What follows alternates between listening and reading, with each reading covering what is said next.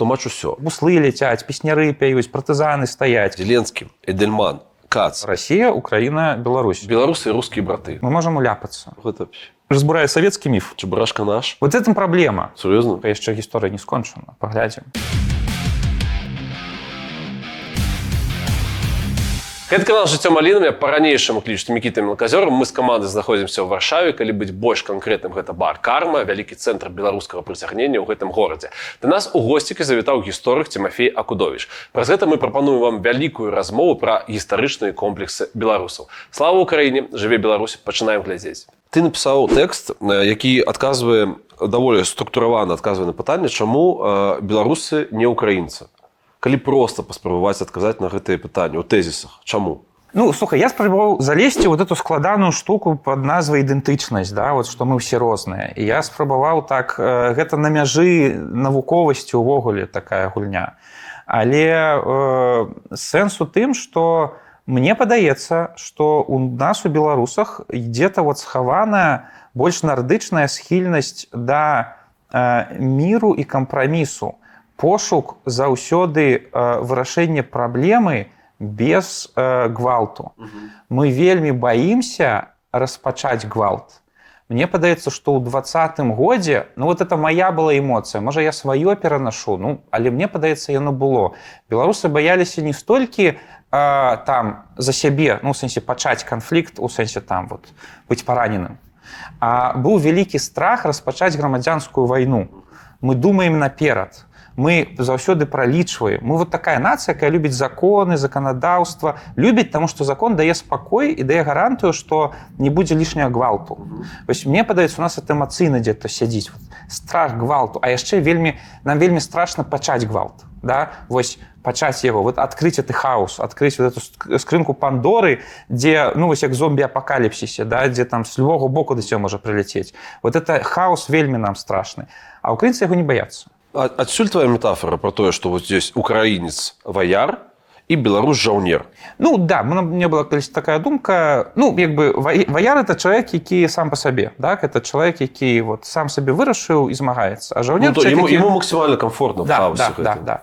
а жаўнер это чалавек які ў сістэме добра працуе ў сістэме і мне падаецца что это крыху такое. Вот украінцы это казачына гэта нават крыху радасць ад канфлікта да. Нават трохі кайф ад канфлікта да. У чавёртым годзе это было мне у 14 годзе это было. Это вот такая эмоцыя Вось. І больш спрошчанае разуменне таго вот, тут добро тут зло вырашылі і до конца стаім за, за наше разуменне там добра. І ўсё.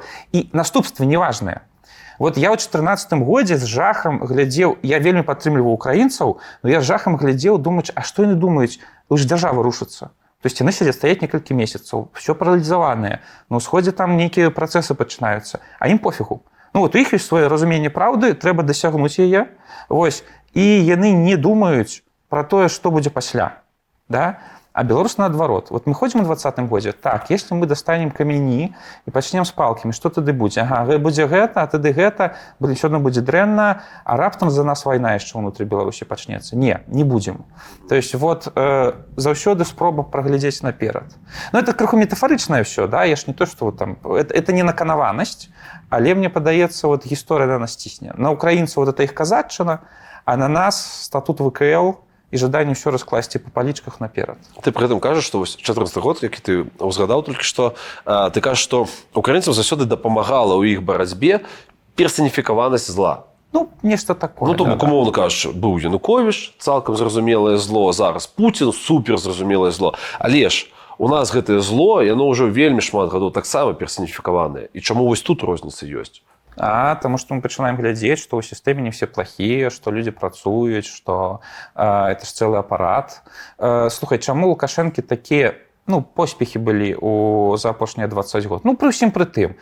Эканоміка не ляснулася все развівалася дарогі это такое Ну, это ж беларусы рабілі якія пагадзіліся под кіраўніцтвам лукашэнкі все гэта будаваць да мы все пагадзіліся все мы все все грамадства все дзяржа все недзяржаўныя арганізацыі у галаве подписывалі дамову я ў палітыку не лезу мы будуем разам мы разам будуем вот тут там э, квітней Беларусь а, і все якая тут персоніфікацыя як бы.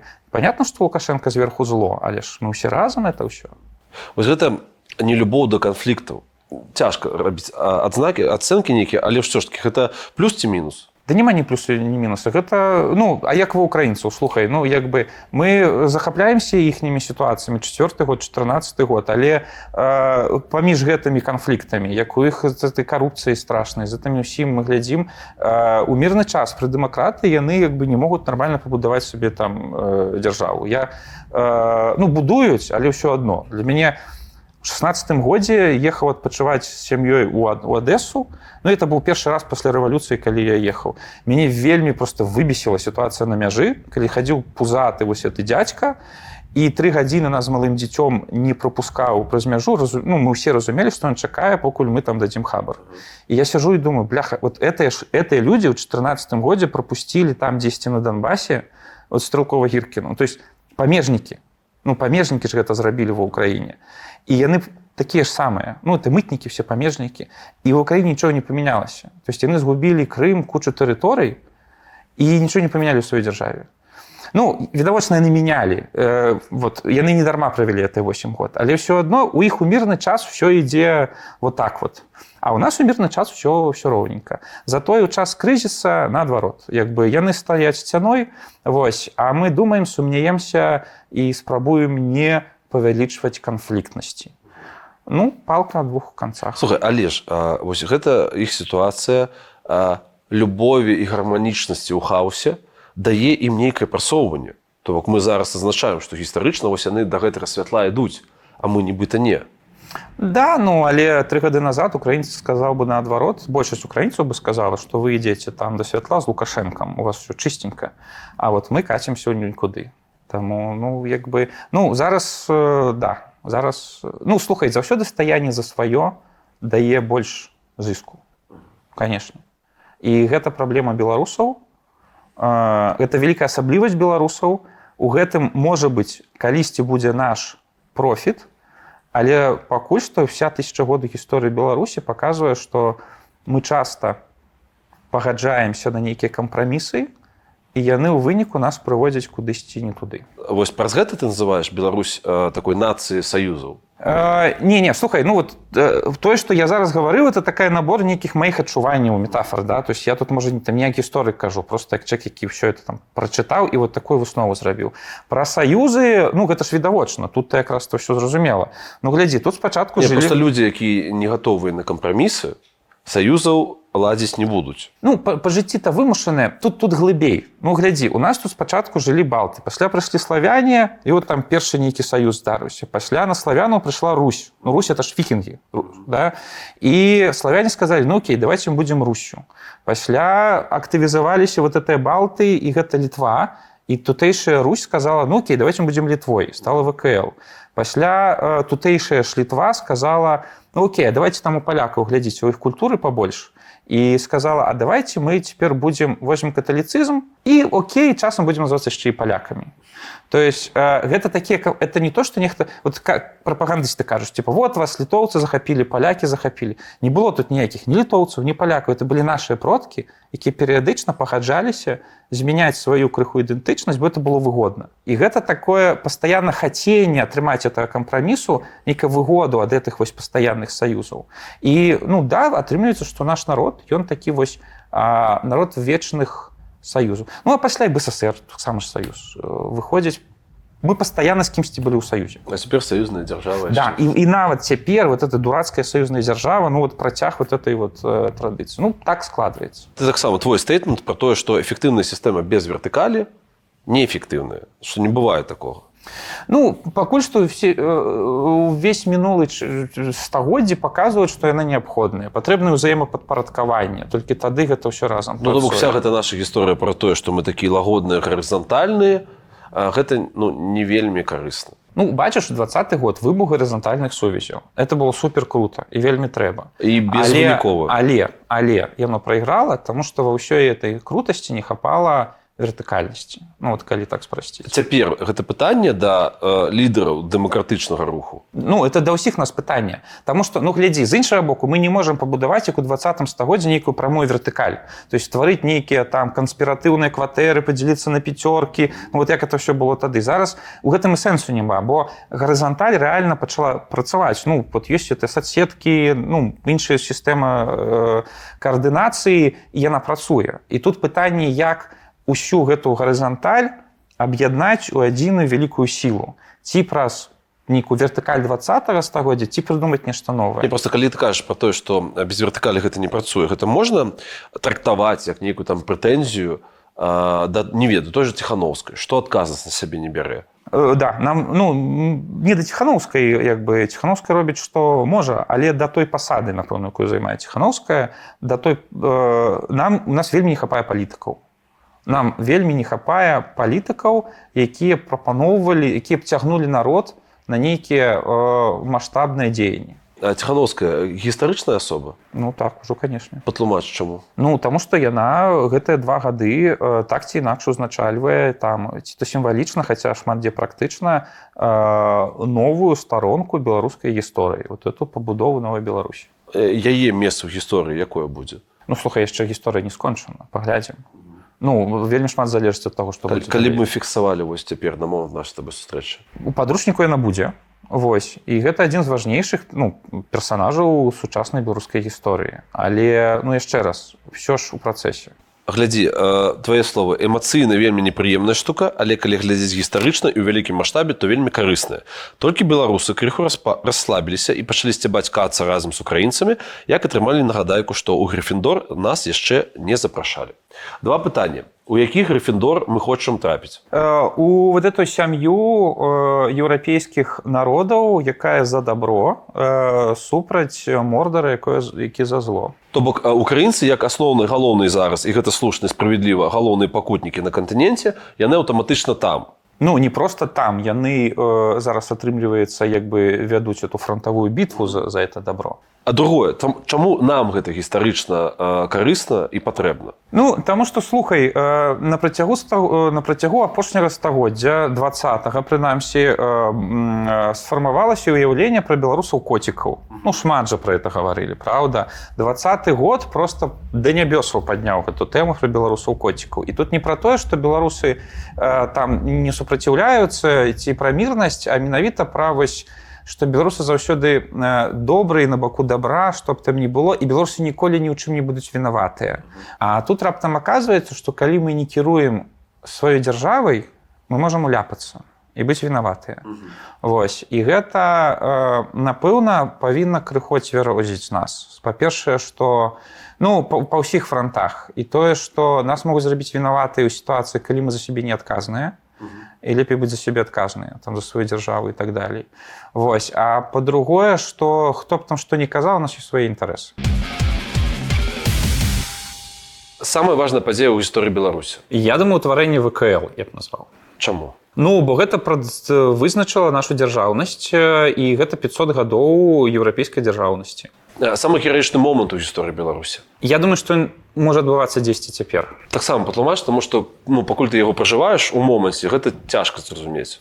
Ну так я разумею але э, атрымліваецца ну калі мы кажам пра нейкую зусім старадаўнюю э, старадаўнія перыяды там было пра іншае крыху Вось э, А калі мы кажам пра гісторыю беларусі то э, важней чым цяпер э, ну было ў двадцатых годах там два стагоддзя. Вось і там было шмат гераізму ад людзей. Але э, 200 тысячаў чалавек на вуліцах не было. Таму я вот просто пакідаю верагоднасць што можа дзесьці э, на жаль нас чакае дзесьці наперадзе яшчэ ты момант калі трэба будзе яе праявіць тады пытанне пра самы трагічны момант у гісторыі Беларусі. трагедыя гэта сярэдзін 20 стагоддзя вайна і рэпрэсій ну гэта просто быў жах з усіх пазіцый чалавечых і ідэнтычнасці Галоўны чалавек у гісторыі Беларусі. Яго цяжка вызначыць ну вот таким важным сімвалам беларусаў вельмі шмат вельмі шмат нітачак вядзе да францыска скарыны і хаця это чалавек не быў ні каралём ні міністрам але вот я б яго назваў. Галоўны злачынца ў гісторыі Беларусі. А хай будзе тая ж кацярына другая якая падзяліла рэч паспаліт Галоўны вораг у гісторыі Беларусі. Напэўна наша схільнасць да всяких саюзаў Ну ты яе трактуеш эту схільнасць да саюзаў як гатоўнасць аддаць адказнасць кавалачак адказнасці да падзяліцца ёй і гэта часам добра часам вот вы іграе не вельмі добра сэнс у тым што беларусы у, у розных вот этих канструкцыях там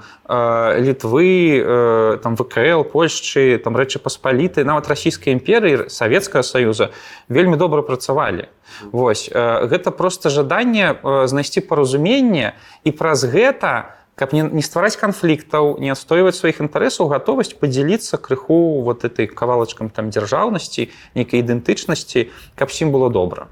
Вось э, і гэта можа быць прыкольным кейсам калі-небудзь но пакуль што это іграла часцей за ўсё не Ну хаця ВКл было створана дзякуючы гэтаму.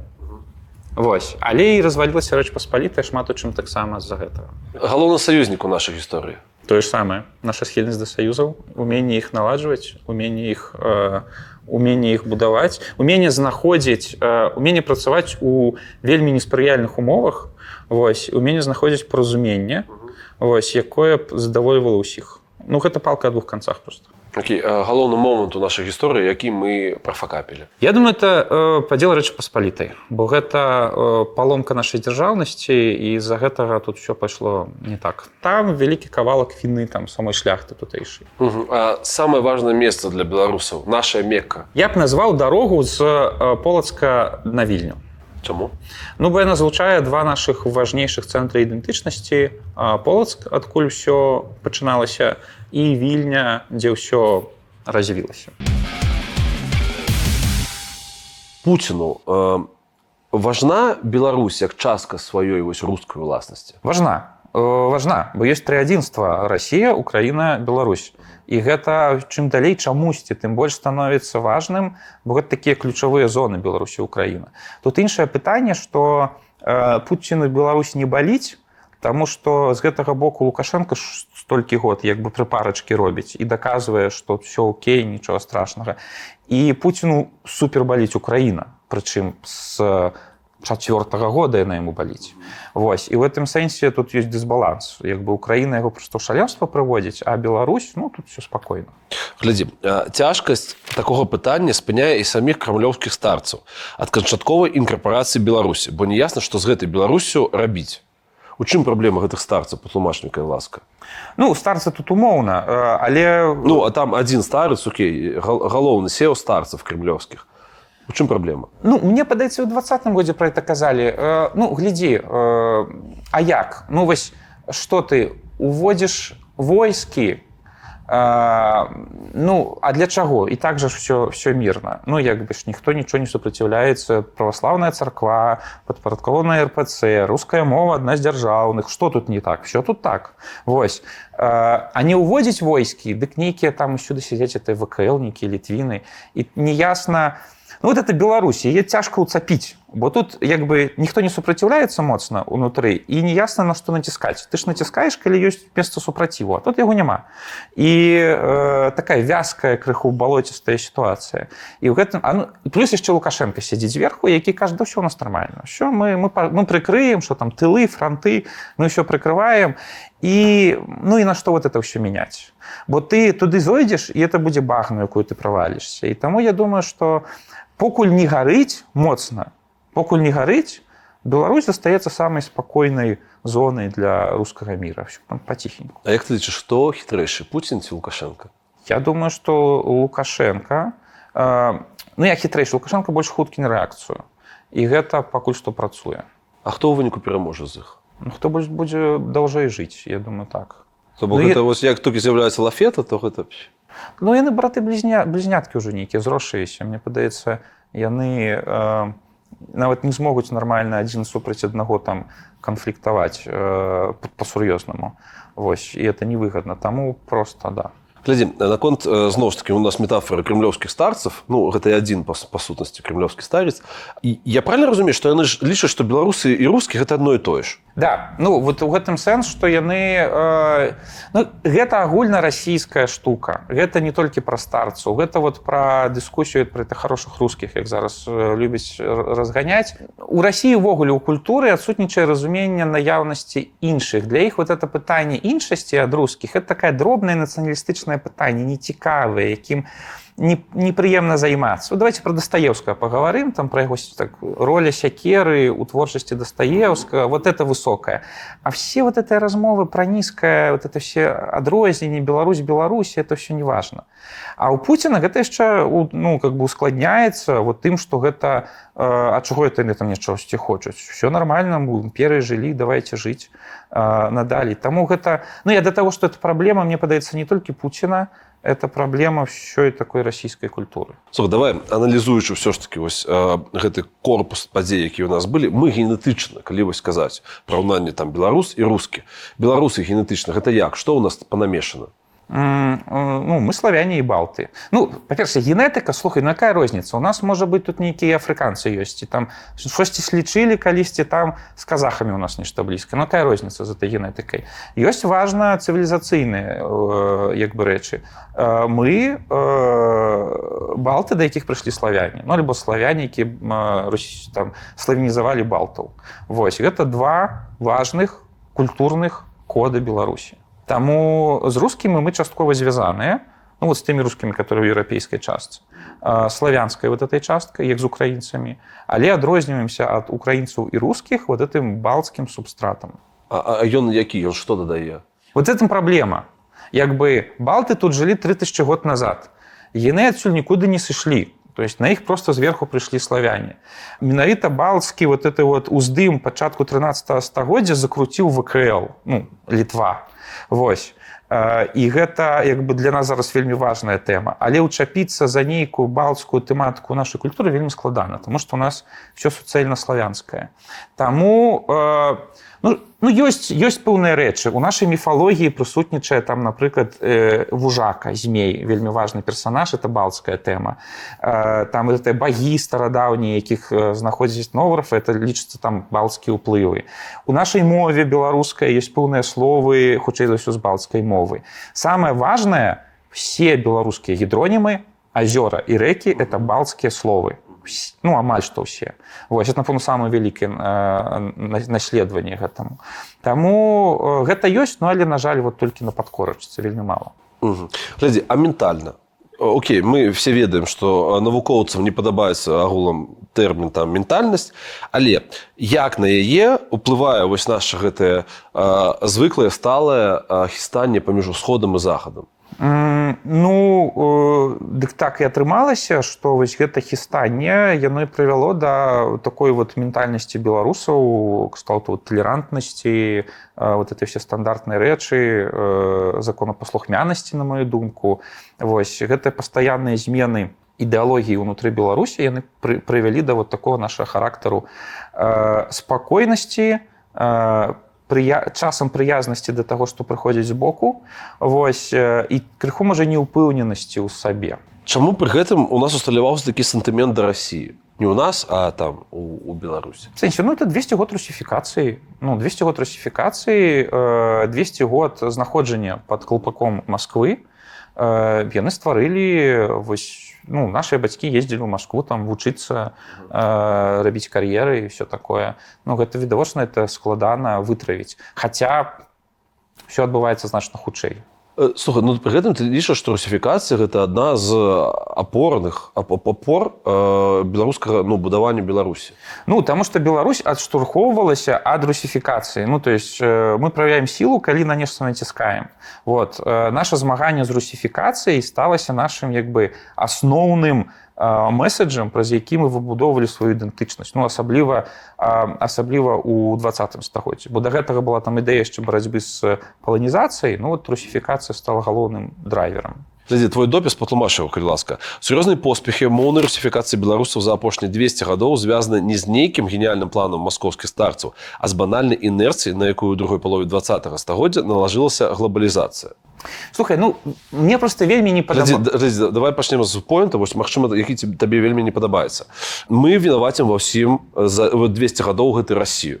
І тое, што мовы няма і гэтак далей. Я правильно разумею, што ты не цалкам згодны. Э, Не, не ў тым сэнс. Мне не падабаецца, калі э, мы лічым, што э, русіфікацыя Беларусі это быў нейкі мэтанакіраваны план, які на працягу 200 гадоў рэалізоўвалі нейкія суперразумныя людзі, які сядзелі там э, у піцеры ці ў Маскве. Давай, давай на два раз- раскладзем. План быў Не. русіфікаваць. Ну глядзі там по, по этапах. Спачатку было падпарадкаванне наших земляў і кацярыне было без розніцы і важно каб эти землі належалі да Росіі яна не нішчыла тут польскіх школ яна не забірала землю мясцовых магнатаў наадварот першая палова 19 стагоддзя это перыяд моцнай паланізацыі бо тутэйшая шляхта зразумеўшы што яны згубілі дзяржаву пачалі як бы рабіць што могуць рабіць культуру і пачалі якраз паланізаваць усіх усіх навокал.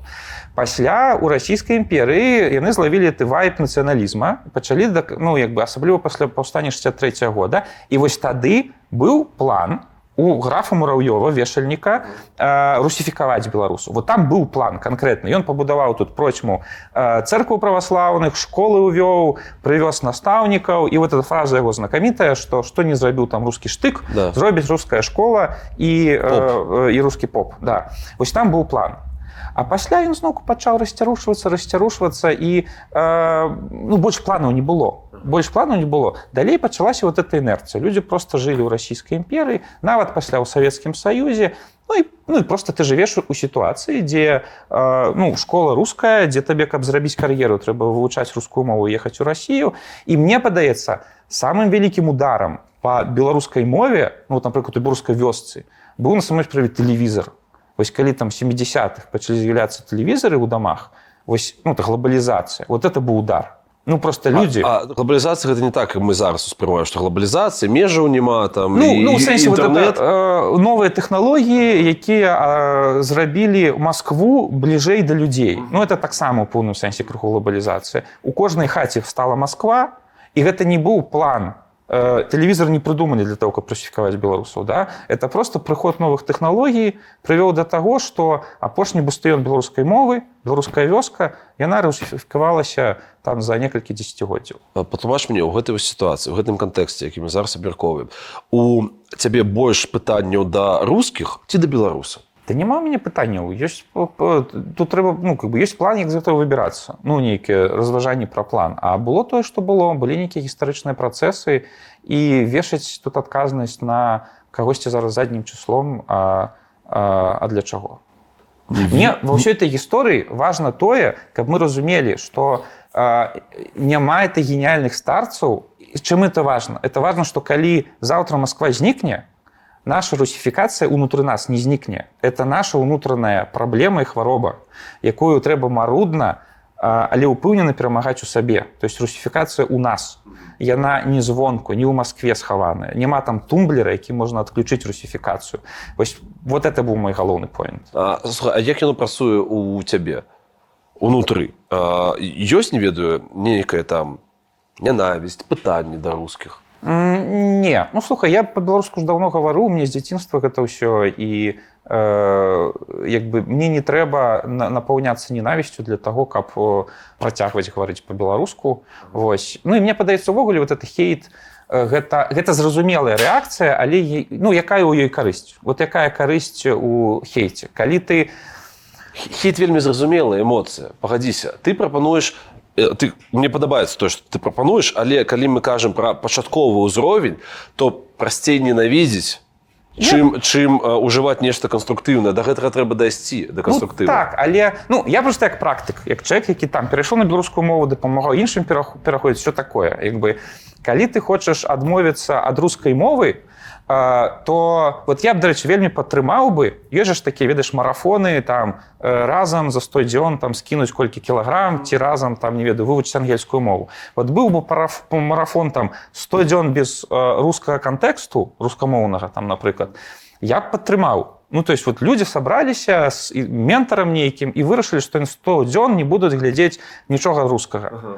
Вось там ясна практычная мэта. Але для гэтага па-першае трэба прызнаць што рускі кантэкст не дрэнны а супердобры ну что это суперякасны вялікі маштабны кантэкст это булочка салодкая ну вот калі ты паху- худееш это булочка салодкая ад якой ты мусіш адмовіцца то есть для того каб адмовіцца ты прызнаеш что это некая крутая рэч ты ад яе адходзіш і думаеш чым это замяніць і вы в этой групе сядзіце і думаеце там Окей так чым замяніць дудзя ну мелказёрым там чым і дельман давай вот это по полочках разбираеце спрабуеце а беларускі кантэкст ну гэта нормально ён не такі ну так склалася ён маленькі таму не такі смачны да? Вось рускі кантэкст так кава такая насычаная ты яе п'еш ты ды прывык. А беларускі это гарбата якую трэба ведаць яшчэ раз смакаваць у менш ну такія тонкасці. І ты адмаўляешся да той кавы да тых пончыкаў і пераходишь на 100 дзён на вот эту на беларускі марафон. Вот тут я разумею і за 100 дзён ты прывыкаеш да вот этого беларускага кантэкста. Где тут хейт? Няма тут хейт тут есть практычна тут наадварот есть прызнанне масштабу рускай мовы ну і рускага ўсё это кантэкст тады тады я разумею тут хейта няма ёсць іншае можна попробовать вот людзі ж хейтыць каца. Для чаго яны спабуюць нешта качу кацу даказаць ну як бы калі так ну тоже прикольная тэма но она вельмі тэарэтычная паспрабаваць зараз рускім штосьці даказаць вот что памянялася за апошні год? Мало хто на это звяртае увагу. Рускі нарэшце пачалі нас слухаць да гэтага рускі вот я пра што казаў ты прыходзіш да рускага са сваёй нацыяналістычнай тэмы там не кажыце беларусія там ну вот штосьці такое і не такія слухце давайте пра дастаеўска вот это веліч А што вы со сваімі ты мелачу такой раз, размаўляеце А зараз прыйшоў год вайна і яны вымушаныя да нас прыслухоўвацца яны вымушаны спрабаваць зразумець што мы вот этой свой сваімі тэмамі нацыянальнымі лезем. Бо раптам это стало важно. І э, зараз можна спрабаваць ім нешта даказваць калі хочаце Ну тут таксама няма хейта. Тады трэба сядаць і пісаць даказваць спрачацца з імі але без вот этой ненавісці. Ну мало хто это будзе займацца ясна што ну але ёсць такі шлях. Ну тут тоже без хейта.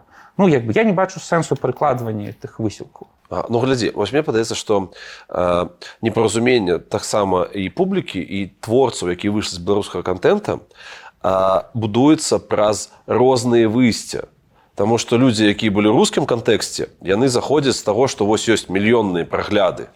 І што твае там, напрыклад, 5 тысяч праглядаў, ну гэта нішто. А ты заходзіш з беларускамоўнага выйсця э, э, уваходу. І у цябе было 300, напрыклад, праглядаў, а зараз 5 тысячаў. І для цябе гэта дасягненне, то бок оптыка ўспрымання на вельмі розная. Ну так так так і ёсць але ну а як по-іншаму ну я адсочваю дынаміку mm -hmm. так як бы тое што ёсць цяпер мне падавалася 20 год назад падавалася что такое можа мы да такого не дарасцем а мы это маем. Так мы маем это 200 тысяч чалавек які ідуць по менску з белчуно-белымі сцягамі я ў ім десятым годзе думаю что я такого ніколі не ўбачу і таму ну так я гляжу на рост ён невялікі ён ёсць мяне это радуе мы працуем далей вось і ўсё я разумею я просто спакойна разумею что расійская культура она іншая вялікая і з яе трэба браць карысныя практыкі але не трэба глядзець на лічбы. Для чаго? Ну гэта самы просто паказчык развіцця мне падаецца. Ну так але рускамоўная прастора мы ўсе яе напаўняем сваімі праглядамі. Это лагічна што яна большая там і, і што б там не казалі і украінцы яе глядзяць і беларусы і самі рускія. Вось а наша прастора меншая ну лагічна меншая меншая. Окей глядзім. По русіфікацыі. Твой э, таксама ты казаў про тое што галоўнае ў гэтым пытанні гэта не тое што мы пачалі размаўляць па-руску а тое што рускія дасягнулі свае мэты і, і знішчылі ў нас прагу да самаарганізацыі палітычнай. Ну да мне ў пэўны момант зноўку можаш ведаць я 20 год варуся ўсё этой тэме що прамову прамову прамову прамову все ну, не толькі пра мову але і там пра культуру беларуш Ну але заўсёды вот на першым месцы мова за ёй культура і все і далей вот нічого. Мова культура мова культура мова культура. А я нешта зразумеў что дык а вот дзяржаўнасць наша дзе яна так і я пэўны момант зразумеў што на самай справе галоўны вынік вот этой вот і гэта вот гэта была мэтанакіраваная русіфікацыя гэта тое што рабілі мэтанакіравана цягам 200 гадоў душачы паўстанні забараняючы універсітэты забараняючы назвы расійская імперыя рабіла гэта. Яна спрабавала знішчыць у беларусах іншых паднявольных народаў прагу да самаарганізацыі да самакіравання да? І э, у нас просто прынята казаць что вот зараз все по-беларуску пачнем гаварыць і вот это вот умение самаарганізоўвацца адчуванне сваёй дзяржаўнасці на само прыскочыць. А я вот зразумеў что ну як бы э, ну по, по мове так працэсы запущеныя трэба пачаць разбірацца з гэтым самакіраваннем з уменнем беларусаў самаарганізоўвацца это асобная штука якую трэба развіваць якую трэба прасоўваць Вось і просто трэба это рабіць давай про міфы Э, беларусаў не было іх прыдумала Екатерина неправда дакладна ну па-першае калі мы сыходзім з пазіцыі што беларусы а, гэта тутэйшыя людзі які мянялі сваю там саманазву то гісторыя беларусі ўсё-таки э, нават дзяржаўніцтва беларусі сыходзіць у там 10 стагоддзя і 18 стагоддзя мы зніклі як дзяржава они з'явіліся. Калі казаць про саму назву Беларусь то відавочна што яна выходзіць на арэну яшчэ ў 16 стагоддзі то есть 16 стагоддзя ўсходнюю Беларусь пачынаюць называць менты белай русю. І ў рэчы паспалітай было просьма нейкіх інстытуцый якія назывались беларускімі.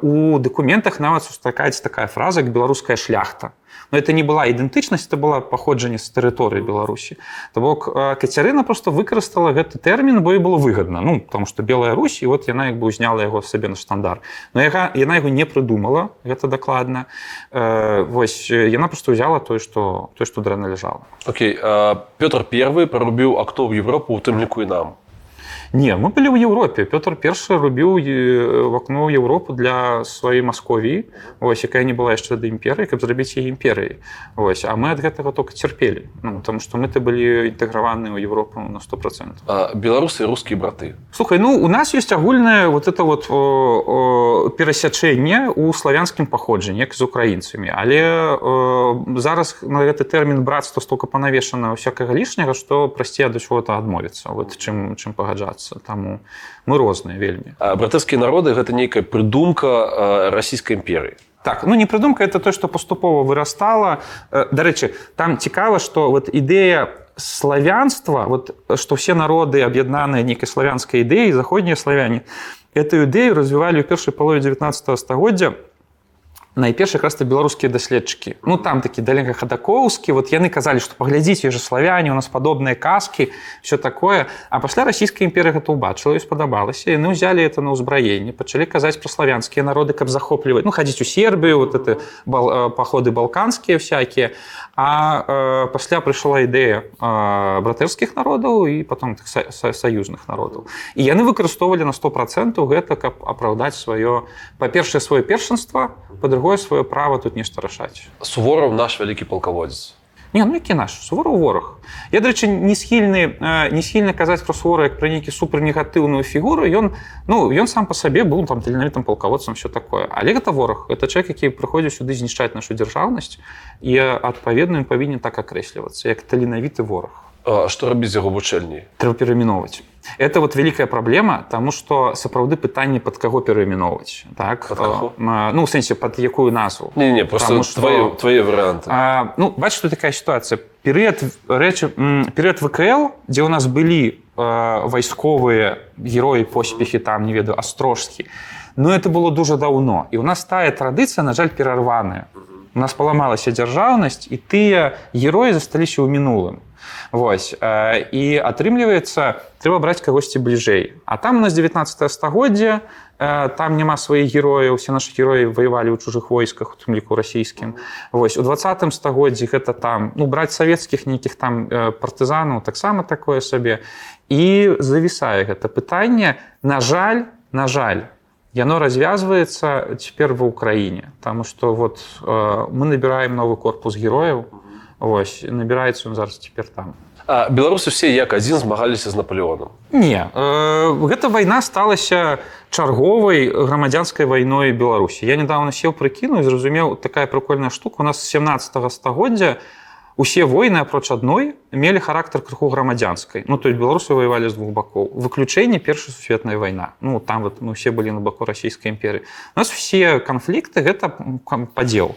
У нас калі прыйшоў наполеон вялікі кавалак шляхты тутэйшай у тым ліку дробнай шляхты у тым ліку там мяшчанаў уніатаў якіх-небудзь яны падтрымалі наполеона. І там быў корпус 30 тысяч чалавек сабраўся Вось а ў той жа час вялікая колькасць беларусаў і забралі ў рэкруты яны воевалі з іншага боку. І там лічбы нават дзесьці падобныя па колькасцях беларусы былі з двух бакоў рэч паспаліта гэта выключна польская гісторыя не канешне рэч паспаліта это саюз кароны польскай і вялікае княства літоўскага і э, просто наша шляхта у пэўны момант паступова паланізавалася это было яе рашэнне не навязанае это было яе рашэнне мы зараз можем яго крытыкаваць яно мне падабаецца но это такое рашэнне наших продкаў э, стаць больш еўрапейскімі праз польскую мову там і, і э, каталіцтва э, і таму гэта наша супольная з палякамі з літоўцамі гісторыя э, рэч паспалітая. Літоўцы спадкаемцы ВКЛ. і мы спадкаемцы ВКЛ і літоўцы спадкаемцы ВКЛ. Это супольная дзяржава літвінаў і русінаў.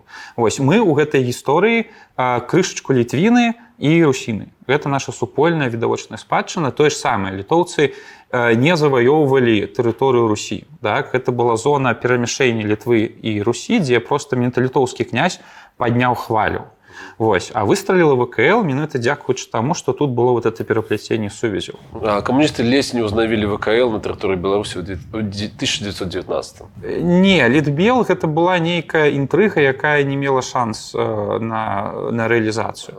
Там былі больш цікавыя працэсы. Вот наша шляхта таго часу, у тым ліку раман Скірмут, яны былі прыхільнікамі такой ідэі краёўства. Это вот ідэя поствКлаўская, ідэя шляхты памірыць усе вот это літоўцаў, беларусаў, яўрэяў, палякаў, у вярнуць вот эту вКлаўскую утульнасць калі ты можаш быць адначасова палякам літоўцам беларусам і табе это не замінае. Вот, ну яны там кніжкі пра это пісалі артыкулы.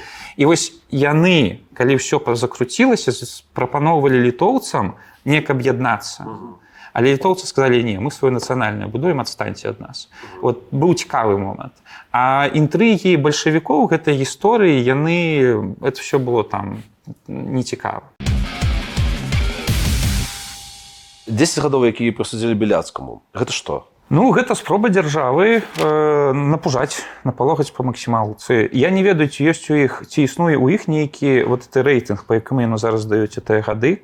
Ну напэўна тым хто там узрываў нешта даюць там под 20 а тым хто не ўзрываў але іх трэба максімальна доўга схаваць даюць можа крыху менш. Хаця мне здаецца не не працуе гэта я не уяўляю яны просто бомбяць ім страшна яны бомбяць максімальныя тэрміны мне падаецца вось і ўся логіка Слухай, наконт Нобеля. Э, у нас атрымліваецца два беларускіх Нобеля. Гэта два даволі яскравых апанента беларускага рэжыму. Як ты лічыш на ўзроўні эмоцый? Ці ў чыноўнікаў ёсць нейкая зайздрасць на гэты конт? Не думаю ну па-першае я все-таки думаю что чыноўнікі там розныя і там я думаю что нават цяпер у цяперашніх умовах унутры беларускай сістэмы дзяржаўнай ёсць досыць шмат людзей якія гэту сістэму не любяць якія хацелі б у думках толькі ў думках хацелі б каб у двадцатым годзе ўсё пайшло по-іншаму і я думаю что яны ціхенька радуюцца што у беларусу есть два нобеля але працягваюць як бы ставіць штампікі на дакументы якія садзяць гэтых нобеляў это такая беларуская як бы пазіцыя А вось э, тая частка якая там прынцыповая і зашорена ну вось супраць якая вот верыць у э, выбранасць александра егоровича гэты путь мне падаецца ім пофігу нават не до конца разумеюць что такое нобель ну это як евровидение калі б мы победили было б класна не победили дык і на самі вінаваты вот нешта такое Вельмі проста мне калі ласка патлумач. Чаму гэты Нобель настолькі важны для Беларусі? ну любы нобель важны для беларус Безумоўна, але беляцкага ты неяк мне падаецца ты асобна ставіш. Не толькі праз нечаканасць. Э, ну просто ў параўнанні з алексеевич беляцкі гэта першы беларускамоўны нобель так это нобель які дадзены чалавеку які у беларускай гісторыі ўжо зрабіў вельмі шмат так бо апроч праваабарончай дзейнасці а вясна на працягу гадоў была адным з самых сур'ёзных э, недзяржаўных інстытутаў беларусі так? Вось э, гэта яшчэ куча гістарычных даследаванняў гэта музей богдановича. Вось гэта вот это все рухі 80-х гадоў калі вот это абуджэнне моладзь гэта ўсё там еще даюць беляцкі Фронт, фронтменам гэтага абуджэння з'яўляецца ну, Станіславович, адзін, так? ну так так так да да. Э, але ж там было шмат вот таких актыўных рухавікоў там быў беляцкі Вось і тое што нобель у, тым люку атрымліваецца ўзнагароддзю і гэта шлях беларусаў да незалежнасці э, шлях беларусаў да незалежнасці праз беларускую культуру так? Вось праз беларускамоўную культуру. Ну гэта круто. Патлумач мне калі ласка зноў ж таки як спецыялісту пытання якая гістарычная памяць цяпер супер незручная для беларускага рэжыму? Э, вся гісторыя БНР Э, і гісторыя вось гэтага несавецкага несавецкай беларусі 20 стагоддзя. Яна з аднаго боку выгодная бо там калабарацыянізм і там можна з гэтым гуляцца да, вось. але з другога боку вельмі незручныя ўсе гэта натхнёныя людзі якія цягам 20 стагоддзя без загаду камуністаў будавалі Беларусь.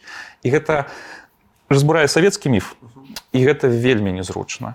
Ну і часы рэчы паспалітыя незручныя бы неясна што з імі рабіць. Вот вКл вроде свая яны уже это прынялі і дарэчы наша перамога ну нашай супольнасці перамога тое што дзяржава прыняла вКл як сваю А вось э, ну рэч паспаліта напэўна не вельмі зручная. Таму што з палякамі нешта Ну, таму так? што гэта саюз з палякамі вось э, ён то быў добраахвотны а ты пачынаеш даказваць адваротнае у цябе не атрымліваецца і ну зноўку твоя ідэя про тое што беларусы гэта тоже рускія со знакам качества яна сыплецца крыху і такое. Незручна беларускамоўныя з імі што не так Мне падаецца ну глядзі тут якая штука. Э, я думаю что э, дзяржава на саму беларускую мову э, не дужа неяк рэагуе. Гэта тэма мне падаецца двадцаты год паказаў что беларуская мова нават у цяперашняй дзяржаве з гэтым рускім мірам всем астатнім яна па- застаецца сама по сабе унутры вот этой дзяржаўнай канцэпцыі. Ну як бы ніхто ж не адмяніў там беларускую мову ў школах там ці не ведаюць што яшчэ там канцэрты праходзяць все такое. Але тут ёсць нюанс важный Э, беларускамоўныя людзі заўсёды былі палітычныя палітызаваныя і таму калі лукашенко пачынае закручваць гайкі як ён рабіў это ў канцы 90-х калі ему важно было вычысціць поле цягам нулявых як ён пачаў рабіць як зноўку пасля двадцатого году то найперш перападае беларускамоўным. Бо калі ты пачынаеш разбірацца хто твой вораг хто не беларускамоўныя як бы просто апрыоры ідуць у этой спіс ты хто. Вось э, тых тых хто э, несе пагрозу. І таму па беларускамоўнай прасторы і адпаведна па беларускай мове падчас палітычных рэпрэсій наносіцца найбольшы удар. Это пазіцыя якая савецкая ці рускамірная не не это лукашенко просто боится ну как бы лукашенко вельмі ясная позиция он хоча улады не хоча нікому аддаваць ён у этом сэнсе это унутры сядзіць і он просто отсекае все что прыносіць яму можа прынесці яму мінімальную э, хотя б мінімальную небяспеку Вось мне падаецца увесь 21 год все абмяркоўваюць там для чаго ён там тое ці іншае робіць у военных колах. Мне падаецца ён найперш рэагуе вось на это на пол каліноўскага нават на это вот апалчэннікі ствараюцца ў Польшчы все над імі пасмейваюцца што яны маленькі а ён іх баіцца бо это бо это прамая яму пагроза і сярод всяго гэтага адной з пагрозаў для лукашэнкі што можа яму пагражаць ёсць не беларуская мова як такая бо ну ён з дзяцінства прывык да беларускай мовы ён жыў край у дзяржаве дзе беларуская мова прысутнічала на, на ну, нейкіх канцэртах там у музеях. Это такая частка яго ландшафта. Не ягоная але ну ландшафта. Але беларускамоўныя людзі заўсёды неслі яму пагрозу. Сянон станіславович пазняк на чале ўсяго гэтага. І ён таму заўсёды іх баіцца. І калі пачынаецца чысткі менавіта па беларускамоўных праходзіць найбольшы такі удар Слухай, а, а як ты лічыш ён пазняка самого баіцца ці гэта ты этот, это, выява такая яго страха адна з? Ну я думаю калісьці баяўся. Бо пазняк быў найбольшай для яго як бы пагрозай. Наколькі это страх прайшоў цяпер ну калі ўжо ж пазняка даўно не было. Хаця я думаю зараз калі ён бачу фотку пазняка ў бахмаце павінна было ёкнуць у яго. Такі фл- флэшбэк. Я чаму запытваю пра там савецкае ці рускамірнае? Твой стейтмент праз тое што рэжым знаходзіцца ў ідэалагічнай разгубленасці можаш мне яго патлумачыць што ты маеш на ўвазе тут просто. Як бы э, лукашенко савецкі чалавек не рускамірскі савецкі ёсць там тонкая мяжа. Гэта барацьба паміж а, што выбраць рускамірнае ці савецкае Э, Я думаю лукашэнкі выбар за савецкае але чым праблема у э, пачатку нулявых калі ён перамог усіх сваіх палітычных ворагаў ён сеў і загадаў дайце мне беларускую ідэалогію ну бо он казаў трэба ідэалогію это тады з'явіліся усе это ідэолагі пры заводах все такое. Тады напісаўся падручнік па гісторыі беларускай дзяржаўнасці створаны музей беларускай дзяржаўнасці і там была пастаўлена задача прыдумаць беларускую ідэалогію Ну, которая, як- лукашенко. як сказаў лукашук што гэта майнкамф толькі там па Да, да, да, вот Лукашенко про это рассказывал, але по выніку атрымлівалася нейкае пастаяннае або што.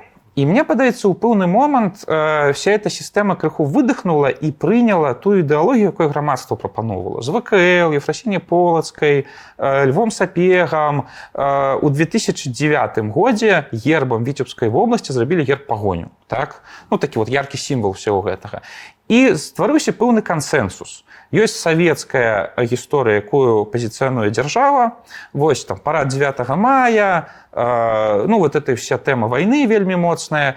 І ёсць э, тэма беларускага грамадства якая нармальную гісторыю развівае. э, дзе развівае вКл абмярковая рэч паспаліту зрэшты і нармальна разжоўвае савецкую гісторыю там тэму канструктывізма э, тэму там нейкіх піянерскіх арганізацый ну знізу Ну, тут бок нейкая гармонія назіраецца да, так, да. таго що, што хоча лукашенко і таго што хоча там звычайны беларус Ну, яно ж было, да, вырастало, вот это ніхто нікога не чапаў, все жылі больш-менш сваім, сваім жыццём все развівалася. А пасля двадцатого года зноку спатрэбілася вось закатаць у асфальт вот эту всю незалежную гісторыю і на яе месца трэба было нешта паставіць. І адзінае, што ёсць на яе месца паставіць, это вось это вось э, э, вылез знізу вот этом арыгінальны рускі мір, якога у нас было на донышке там крыху. Вось. Э, І ён спрабуе сябе прадаць зараз сіс- рэжыму. Ну не дужа атрымлі ну як бы з аднаго боку атрымліваецца бо мы маем шмат прыкладаў да калі вось там фрэскі замалёўваюць там недзе нават на беларускую мову ціснуць але з другого боку і рэжыму невыгадны это рускі мір ну бо рускі мір это падпарадкаванне рассіі лукашенко это не хоча Слухай, я магчыма неправильно зразумеў вось ёсць твой э, не ведаю як это правильно назваць сайт ці блог? Ну, блог, Хутчэй, да, так, так. менскі час называецца вельмі дарэчы раю ну, мне мне спадабаўся гэта структуравана і проста і там вось ты выводзіш гэту сентэнцыю праз тое што што яны выберуць ідэалагічна сталінізм ці рускі мір. Вось напэўна напэўна я не так просто зразумеў нешта. А там вельмі цяжка нешта выбраць. Глядзі ёсць ну ідэалогія гэта, гэта пастка ўжо у беларускага рэжыма? Тое што вось гэты выбор існуе? Так гэта пагроза упасці ў рускі мір і з яго ўжо не выбрацца рускі мір ты ты не адказны за рускі мір рускі мір кіруюць э, венцілі ад ідэалогіі рускага міра знаходіцца ў Маскве і калі ты туды падаеш ты падпарадкуешся ім цалкам але ж сталінізм які ён выбірае Э, савецкая не. Ну чакай было бы ССР это там машэраў трактара беларускія партызаны стань стануць э, як бы з аўтаматамі супраць рускага міра калі трэба да? Вот там вот там ёсць наш дзял дзялка у этой савецкай ідэалогіі Вось. Э, яна з яе можна выбудоўваць нешта сваё просто яны не змаглі. Яны тады ў пачатку нулявых не змаглі пабудаваць з бССРаўскай ідэі нешта ўцямнае Хаця можна было б на самой справе Вось. Але ну там ёсць гэта трошки это сваё роднае вот это буслы ляцяць песняры пяюць партызаны стаяць і гэта беларускае у гэтым можна схавацца. А рускі мір ты аддаеш на откуп усё. Окей. А, глядзі о, частка барацьбы з беларускай мовай пад падраздзел так бы мовіць беларуская лацінка. Гэта што за гісторыя Не ну гэта працяг усяго гэтага. Гэта прыходзіць рускі мір да чыноўнікаў і кажа што у вас такое ну чаму мы нічого не разумеем за той лацінкай. Вось э, і дзяржава зноку просто не мажа не можа што адказаць не можа як адфутболіць гэту нізавую ініцыятыву тому што рэальна это польскія літары у хаця яны не польскі на самой справе но але вот это польскія літары па, па ўсё па ўсім мінску Ну і там была лёгкая незадаволенасць была лацінка ну сапраўды бужаш нават калі яе ўводзілі была незадаволенасць што незразумела і ўсё такое. І э, з-за таго што няма чым адфутболіць гэту прэтэнзію ад ідэолагаў рускага міра яна паціху прасоўваецца наверх у дзяржапараце і э, ну, яшчэ ж не здымалі нібыта нічога. Але ну вот гэта ідэя жыве.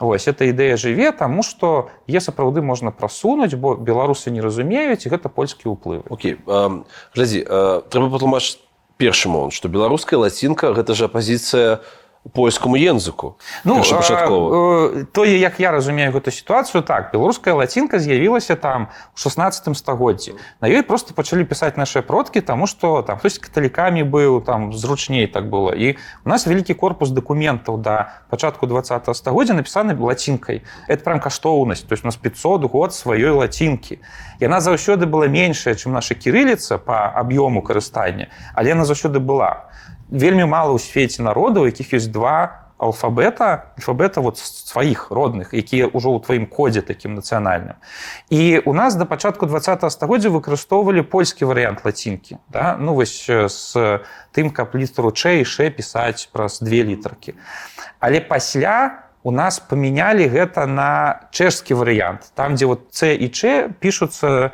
з такімі гачкамі зверху. І я так разумею гэта было зроблена якраз так каб паставіць беларускую лацінку апазіцыю да польскай каб адмежавацца крыху ад этого польскага ўплыву каб зрабіць лацінку мента сваёй беларускай. І гэта у гэтым сэнсе яна нават крыху антыпольская. Ну там ёсць вот гэты момант. Вось э, таму это Ну, да. атрымліваецца гісторыя якая што ну людзі не разабраліся А калі б нават разабраліся то то што? Э, ну ведаеш назва нашай сталіцы мінск. Это ж польская назва. На сапраўдная менск. І брест это польская назва. Справна бярэсце. Вось то бок па-нармальнаму рускамірцы павінны былі бегаць і даказваць што трэба называцца менскам. Бо это старадаўняя славянская усход- руская назва. Ну, але не будуць этого рабіць Ну, просто у іх іншыя ўжо мікрасхемы Мне падаецца важным просто разумець што гэта такая тупая сіла сапраўды вось і галоўна тут слово тупая Абсалютна. Ну самы важны сэнс, э, э, чаму рускі мір безнадзейны, асабліва Беларусі ён не крытычны. Там э, яны все, што робяць, яны перадрукоўваюць м, брашуркі 19 стагоддзя. То есть все, што скажуць яны цяпер, казалася там 150 год назад.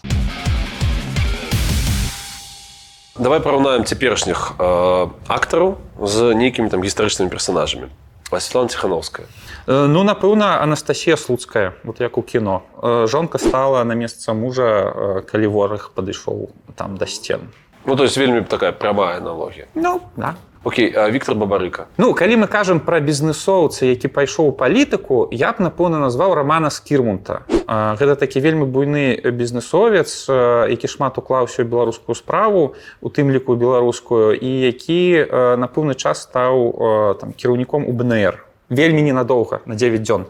Але э, яго значэнне все адно вельмі важнае. І вот мне здаецца тут нейкае параўнанне зараз ёсць бабарыка Марыя калеснікова. Эмілія плятар. э, таксама тлумач Таму што шмат для каго за беларусаў гэта просто вуліца якая у Польшчы у варшаве вядзе к злотым тарасам Гэта маладая дзяўчына э, э, шляхцянка, якая да паўстання займалася тым, што там, э, ну, там фальклор збірала, але падчас паўстання ўзначаліла партызанскі атрад вось, і гераічна загінула падчас э, адной з бітваў. Вось, э, і яна пра яе верш там напісала да Міцкевіч, то есть такі вельмі важны сімвал змагання. сям'я цыпкалаў. Ну, я мог бы тут назваць якую-нибудь не ведаю сям'ю э, магнатаў патоцкіх на перыяд другой паловы 18 стагоддзя якія там нейкія інтрыгі круцілі вот у варшаве да, э, на таких і нічога у іх асабліва не атрымалася. Вось ну просто пра іх жа ніхто нічога не ведае. Таму ну пакуль што ж гэта гісторыя такого другого шэрагу крыху таму ну хай будь патоцкі. А чаму ты лічыш дарэчы варшаву беларускім горадам? Слухай, ну это прикольная гісторыя пра яе мала хто ведае але э, э, ну глядзі сталіца Польшчы ад пачатку ну доўгі час была кракаў. Сталіца великая княства літоўская вільня. Калі яны аб'ядналіся ў саюз сталіцай двух гэтых дзяржаў стала варшава. І варшава фармальна стала сталіцай Польшчы тады ж у 16 стагоддзе но рэальна яна станавілася сталіцай мента палякаў вот толькі к 18 стагоддзю вот только панятоўскі перанёс сюды свой палац тут лазенкі пабудаваў а так сталіцай Польшчы быў кракаў і у варшаву прыязджала наша шляхта укладвалася тут у э, фундавала грошы там на э, касцёлы пабудавала свае палацы. Тут ёсць палац там сапегаў у палацы радзівілу у варшаве зараз прэзідэнт жыве Польшчы вось на кракаўскім прадмесці то бок гэта горад у які нашыя продкі укладваліся лі- лічачы яе ў тым ліку сваёй сталіцай. Вот эта гісторыя про тое что вот это вот беларуская шматузроўневасць она часам дае такі вынік што мы маем сталіцу суседняй дзяржавы якая ну дакладна там не беларуская гісторыя ну, там, калі з вільняй параўноўваць. Але гэта кавалак нашай гісторыі канкрэтна варшава. Тут вельмі шмат нашага тут не ведам казіміра лышчынскага знакамітага там атэіста спалілі на цэнтральнай плошчы вот, каля варшаўскага замка. І шмат беларускіх гісторый адбывалася тут. Окей Александр лукашенко. Тут прикольно гадоў 10 назад быў такі хайп вялікі што э, нехта з прапагандыстаў нехта з прапагандыстаў э, параўнаў лукашэнку з вітаўтам Ну два персонажа вельмі самабытных якія гатовы глотку грызць за ўладу. І в прынцыпе у гэтым ёсць доля праўды. Я вот калі разважаў наконт гэта ну вітаут апроч того что это як бы магутны гаспадар і пераможца грунвальдскай бітвы это яшчэ чалавек які дзеля ўлады аддаў ўсё ён на сваіх двух сыноў аддаў на забойства дзеля ўлады ну вот просто там для параўнання да. Вось і таму ну такая аналогія прасочваецца я калі думаў про гэта я зразумеў что а ў беларускай гісторыі вельмі мала персонажаў вот этих аўтакратаў якія хацелі забраць уладу нікому не аддаваць у нас весь перыяд там вКл рэчы паспаліты гэта все-таки выборы каралёў это быў сур'ёзны працэс куды вот этыя вот выскачки якія там вот прагнули яе яны не даходзілі так? І у нас э, перыяд вот этих вось нардычных таких э, чувакоў гэта перыяд ранняй літвы Вось. І вот самым яркім прадстаўніком напэўна зняецца вітал ну там ягоны наступнік такі свідрыгайла быў князь які таксама ўсё жыццё ваяваў за ўладу і так яе па-нармальнаму і дамогся ну але ж лукашенко дамогся вот. Таму выходзіць дзіўная алюзія з віталтам ну вітут пасля себе пакінуў нешта лукашенко вот паглядзім яшчэ Зяну пазняк пазняк вельмі прывязаны да беларускай тэмы яго цяжкавата э, пераносіць у нейкае сярэднявечча то я б вярнуўся вот да гэтых двадцатых гадоў і напэўна з пазнякам зрабіў параўнаў з міксам нейкіх беларускіх адраджэнцаў таго перыяду. Там які-небудзь э, вацлаў ластоўскі браты луцкевічы вось такія вельмі адданыя людзі якія верылі ў беларускую справу не гледзячы ні на што і пры гэтым дарэчы вельмі любілі пасварыцца адзін з адным от іх тоже там хлебам не кармі там вялікая гісторыя то бок бульба срачын з шастых это, это вялікая гісторыя да. А за рынок Слухай ну пры кожным каралі былі нейкія вот этыя вось гаваруны якія нешта гаварылі спецыялісты ведаюць іх імёны але яны не даходзяць да шырокай публікі і можа хай так надалей і будзе. Окей саладуха. А та ж самая гісторыя. Марзалюк. Марзалюка я параўнаў з ну был быў такі гісторыка быцыдарскі які ў савецкія часы тапіў за ідэю таго што там ефрасіння полацкая гэта нейкая або што вось што вся это ну што вся беларуская гісторыя это тры старонкі да кастрычніцкай рэвалюцыі і там паны ўсіх прыгняталі вось ну і чалавек як бы бачна што быў такі кар'ерыстам вот я думаю напэўна ён. Юры чыш ну гэта нейкі бізнесмен пры пры пры нейкім каралі Ну, чамусь у галаву прыходзіць э, пры кацярыне другой быў такі фаварыт семён зорыч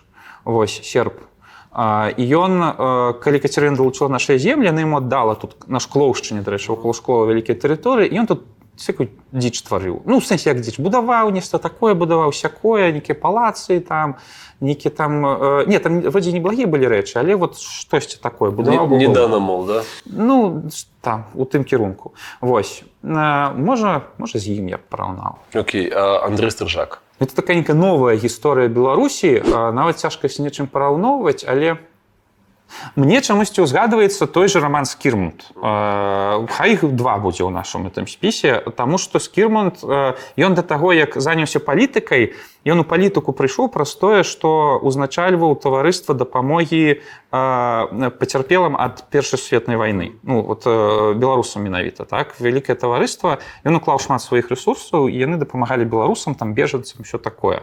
Вось і гэта для яго быў такім масточкам пасля да да палітыкі.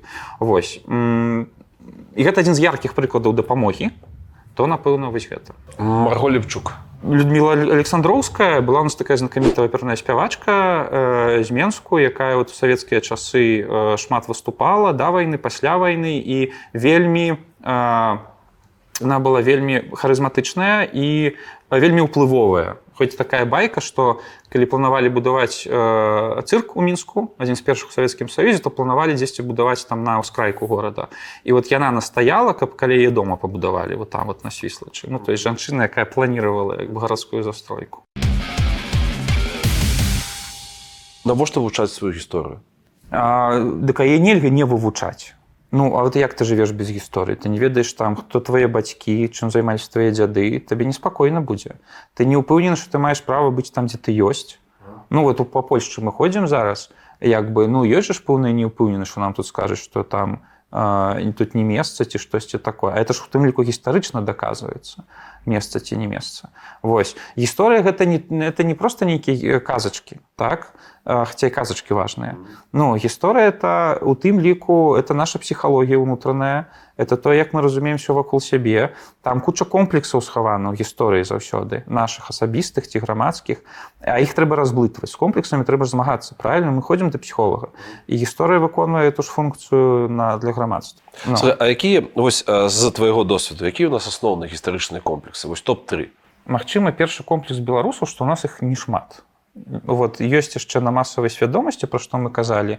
не так шмат беларусаў разумеюць важнасць сваёй дзяржаўнасці і таму іх не дужа турбуюць атыя комплекс. Это напэўна пункт один. Пункт два калі казаць пра людзей які ўжо ўсё-ткі ў тэме то мне падаецца першая тэма. Ну вот гэта вось гэта дваістасць беларусаў у мінулым. Вось это вось літва літвіны ці мы там былі ці не былі. Вось это міцкевич які чым он по-польску пісаў. Вось гэта складана просто патлумачыць. І з-за гэтага ўзнікаюць вот это вот ну, неупоўненасці не, не да, всякие з якой а тут а е нельга просто вытлумачыць і ты ну трэба вот пастаянна доўга тлумачыць на жаль. Ну вот як з чалавечымі комплексамі некаторымі да вот всякими тараканамі ў галаве трэба доўга з гэтым працаваць Таму гэта і напэўна мне падаецца як ни круці э, вайна другая сусветная у нас дзесьці застаецца ну не столькі комплексам колькі вот не прагаворанай до конца праблемы просто там шмат палітыкі з-за гэтага там шмат таких слепых зонаў. Напрыклад Ну тэма просто... ну, самое просто там партызану что гэта не не не марвел да не супергерой да, что да, да, да, да. что там складана гісторыя з партызанамі. Ну, ты шмат ведаеш беларусу які ганарыліся сваімі дзядамі партызанамі. Ці вадзіў хто-нибудь прыяцель па месцах свайго деда партызан. Хотя падавалася ну, самое лагічнае там 300 тысяч партызан. То есть у беларусі павінны жыць сотні тысяч людзей якія э, водзяць у свой лес у каб паказаць дзе іх дзе тваяваў я ні аднаго не сустракаў ну не ведаю пару чалавек які там з гонарам расказвалі пра гэта дзе яно ўсё ну бо это складана а складанасці усе баяцца тэма з калабарацыяй да?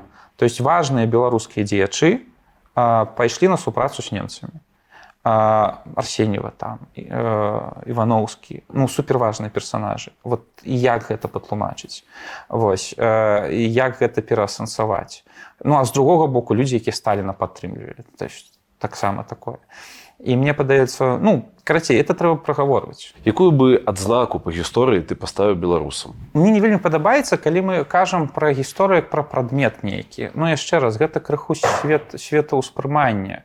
Ну у нас просто слаба развітая гістарычная свядомасць. Просто таму што мы доўгі час былі у вельмі супер неспрыяльных умовах. І таму гэта не віна беларусаў што яны пакуль што не вельмі добра ведаюць я якраз так экскурсавод ну, зноўку апошнія там 20 год актыўна назіраю рост цікавасці да беларускай гісторыі я ты перасякаўся з людзьмі якія ездзілі і казаць ой няўжо бы наша Беларусь такая прыгожая? Колькі ўсяго цікавага? І я назіраю ну гэта вялікія лічбы. Я назіраю масавы поток і мае калегі пацвердзяць э, зацікаўленасці да беларускай культуры да беларускай гісторыі. Вось і таму працэс ідзе.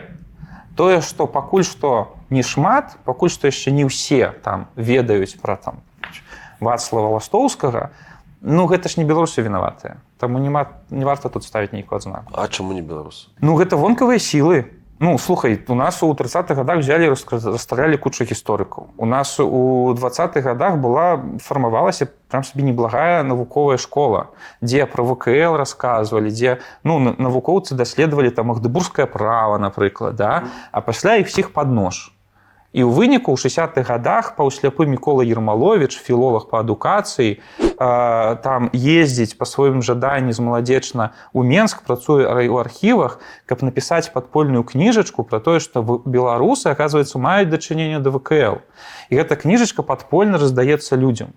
То есть нам на ноль абрэзалі ўсё.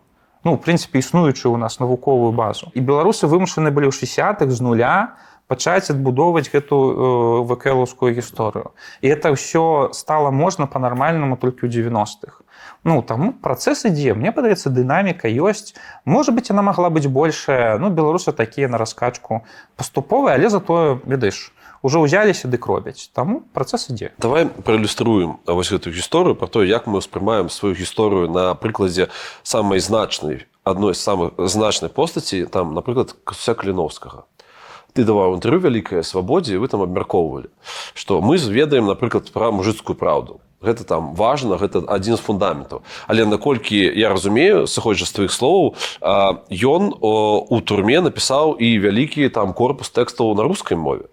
Ну там не корпус тэкстаў гэта э, такая дзіўная сітуацыя. Ну ён уже ведаў што яго павесіць але яму далі магчымасць напісаць ну, такую дакладную запіску штосьці нейкі тэкст і ён напісаў яго да рускіх уладаў. Вось там, там не там не вельмі шмат можа ну, думак да. так. і ён там ну мяне просто ўразіў гэты тэкст бо пра яго рэдка кажуць. Усе кажуць пра мужыцкую праўду тыя хто не любіць каліновска кажуць про тое што ён па-польску выдаваў яшчэ газету ну выдаваў па-польску. Вось а пра гэты рускамоўны тэкст мала хто ўзгадвае. А там вельмі добрай рускай мовай напісаныя думкі зусім не 20 26гадовага хлопца а такого вельмі дарослага мужчыны які курху збоку глядзець на ўсю эту сітуацыю. Ён кажа што рускія вы перамаглі але калі ласка надалей ну як бы калі вы хочаце даць хоць нешта добрае тутэйшым людзям сялянам да? яшчэ раз про тое што каліновскі пра сялянаў ён не пры вызваленні польшчы ён пра вызваленне беларусаў і э, каліновскі кажа што рускія вы калі хочаце добра то ну як бы э, ну як бы паводзьце себе там акуратней развівайце культуру ну ён дае нейкія парады вот з пазіцыі прайграўшага але якое добро зрабіць для для беларусаў. І по выніку ну гэта просто так уже супала дзіўным чынам сапраўды пасля паўстання э, для беларусаў э, моцна зменшылі вот это вот э, падатак які яны павінны былі заплаціць за зямлю то есть э, паўстанне крыху спрасціла жыццё сялянам то есть каліноўскі пры ўсім пры тым пэўных вынікаў поспехаў дабіўся не толькі на нацыянальным нават на эканамічным узроўні. І все ж таки ён за што? Ён за Беларусь? Ён за беларусаў за народ. Ну у сэнсе слова Беларусь тады яшчэ не мела такого палітычнага кантэксту. Гэта назва тэрыторыі назва тэрыторый і сэнс каліноўскага што ён першы хто пачаў назваць выкарыстоўваць Беларусь у палітычным сэнсе. Яшчэ не смела. Ну яшчэ няма там такого што ўсюды. Але калі выбухнула паўстанне то э, літоўскі правінцыйны кавінтэт які называў які рыхтаваў это паўстанне на наших землях быў пераназваны рашэннем каліноўскага ва урад урад літвы і беларусі то есть упершыню это там пачатак 63 -го года слова Беларусь стала ну, вот, на дзяржаўным узроўні Ну і пасля ён звяртаецца да мужикоў беларусаў і так далей ён першы пачаў ужываць Беларусь як палітычны тэрмін і памёр за яго зноскі пытання на ўзроўні ці нармальна гэта ці нармалёва гэта тое што беларусы ствараюць цалкам поўнае ўражанне што ім не важна што там скарыну могуць себе пры прысабачыць там хтосьці суседзяў што міцкевич ну окей можа быць кім заўгодна і гэтак далей. Э, беларусы просто такі настолькі ствараюць ўражанне настолькі багатых гістарычна людзей што Окей хочаце там ягайлу себе забірайце. Вітаў то хочаце забірайце. Гэта як у беларусі э, не вельмі развіты нацыяналістычны рух. Вот я зараз прамым сэнсе нацыяналістычны такі э, агрэсіўны які звычайна ў іншых краінах стварае вось гэты фон што типа палякі там гродна хочуць сабе вярнуць. Но это ж ходзіць вельмі малая колькасць людзей якія гэта крычаць но яны ходзяць і крычаць. Тое ж самае ў літве тое ж самае ну там пра рассі ладно пакуль не будзем чапаць там іншае у нас просто па-першае гэты рух калісьці моцна заціснуў сістэма лукашэнкі ў канцы 90-х ну і напэўна да беларус крыху больш інтэлігентная ну, мы ведаем что это просто все наше і все мы это хто это вось вас свядомых людзей некалькі там гісторыкаў які гэта все вывучалі ці як Слухай, а мы про кого кажам мы кажам пра масавую свядомасць ці пра вот тых хто все разумее Слухай, я разумею што калі там гэта выключэнне хутчэй што п'яны літовец на нейкім там футбольным турніры кажа беларусам што нам засталося только у вас на ўгардука забраць что гэта гэта хутчэй выключэнне ці не? Як не, не это не выключэнне. Ну заўсёды у кожным грамадстве ёсць праслойка больш радыкальная якая ну на нечым свой радыкалізм будуе. Это вельмі часто нацыяналізм. Вярнуць сабе нейкія землі. Это ёсць у польшчы у літве ва ўкраіне у рассіі ну рассі понятно ну, я, не, я не выклікаю я не выклікаю усіх беларусаў хацець забраць сабе смаленск і вільню А, а у беларусу это менш да. але у беларусу гэтага ну значна менш значна менш і тут ёсць некалькі прычын одна палітычная гэта заціскалася ў беларусі а, у тым ліку ў канцы 90-х вельмі жорстка і просто ўсе этой арганізацыі якія маглі гэта вентилировать яны просто былі знішчаны Вось. Другое ну, зноўку мне падаецца да у нас унутры ёсць э, вот это нежаданне канфліктаваць Ну а для чаго? Ну і тут я сваё выкажу меркаванне што мне падаецца сапраўды мы э, больш выйграем калі просто спакойна пачнем что значит наша? Наша это калі мы это прызнаем сваім а не хтосьці. Калі мы про гэта клапоцімся.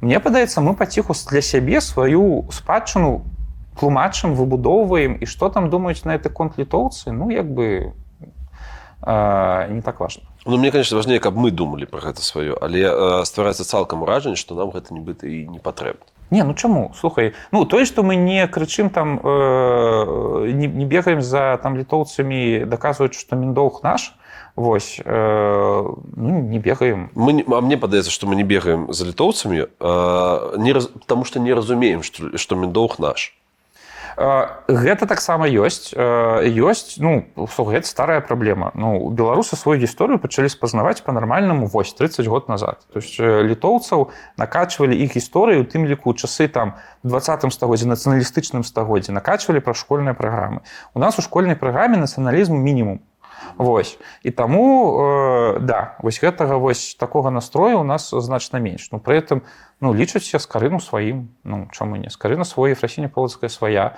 Міцкевич таксама свойным з міскечным цяжэй бо гэта лірыка там 19 стагоддзя по-польску напісаны Вось э, у нас мало фільмаў про гэта мало кніжак про гэта. Ну працэс які просто ідзе. А міскевич наш? Ну наш конечно чаму Ну таму што гэта тутэйшы чалавек народжаны э, нашай зямлі э, э, ад продкаў тутэйшых які э, большасць сваіх твораў напісаў пра наваграчыну родную і маю любімую наваграчыну Вось і гэта якую літоўцы сабе хоча так? Э, ну п'яныя літоўцы на футболе. Я думаю што з адукаванымі літоўцамі мы тут паразумеемся. Вот як бы што все нормально э, і гэта чалавек які зафіксаваў апошняе пакаленне вот этой вось а, шляхты рэчы вялікае княства літоўскага пані тадэвыча то есть ён ідэалагічна паставіў кропку ў гісторыі нашай дзяржавы ну у тым ліку беларускай. Таму ён для нас важны ён наш але таксама ён належыць і палякам і літоўцам. Няма праблем калі э, беларусы крыдзяцца на э, рускага блогера гісторыка тамара эдельман за тое што яна тлумачачы ўзаемаадносіны літвы як яна кажа і украіны не ўзгадвае Беларусь. Гэта норм? Які сэнс крыўдзіцца? Просто рускія жывуць у сваім кантэксце ім цяжка пера- перавучвацца. Ім трэба перавучвацца. Это то што вот я да гэтага казаў пра калі хочаце ўплываць на рускіх то ўплывайце ну это значит сидзіце і даказвайце Ну і дельман просто не ведае про тое што паўстанне 63 -го года называецца ў розных краінах по-рознаму для іх гэта альбо нават калі ведае для это неважная гісторыя Ну, яна кажа польская паўстане Да, да. Ну, по расійскай гістаграфіі так прынята. І трэба проста метадычна даказваць, што э, ёсць іншыя назвы. І калі вы гаворыце з прадстаўнікамі іншага народа пра это паўстанне, трэба гаварыць ці проста там паўстанне 63 года, ці там выкарыстоўваць іхнія назвы. Да? Вось. Яны проста пра это не ведаюць. То есть імпер... імперскасць гэта не заўсёды пазіцыя. Это часам проста такая хвароба, ну, ці недаразвітасць, як хочаце называйце. Давай другі, другі момант. Калі беларускамоўны беларускі гісторык піша на рускай мове адкрытае пісьмо рускаму блогеру і палітку Масіму кацу. Гэта норм? Чаму не? Патлумач мне той, той кейс. Ты напісаў Масіму кацу адкрытае пісьмо на рускай мове якой не карыстаешся амаль што ў звычайным сваім жыцці. Дзеля чаго Слухай, мне тады это там колькі часу пасля пачатку вайны прайшло, мне захацелася выказаць сваю думку наконт таго, чам э, ш- м, наконт нейкай асноўнай праблемы рассіі. Ну вот захацелася. Ну як бы мы все пра это думалі, вот чаму ў рассіі гэта здарылася. Ну чаму у рассіі шмат здараецца дрэннага ну вот такое вот як яно магло адбыцца Вось ну я прыйшоў да нейкіх высноваў і просто мне чамусьці падалося што гэта будзе дарэчна а калі недарэчна то прынамсі хайпова.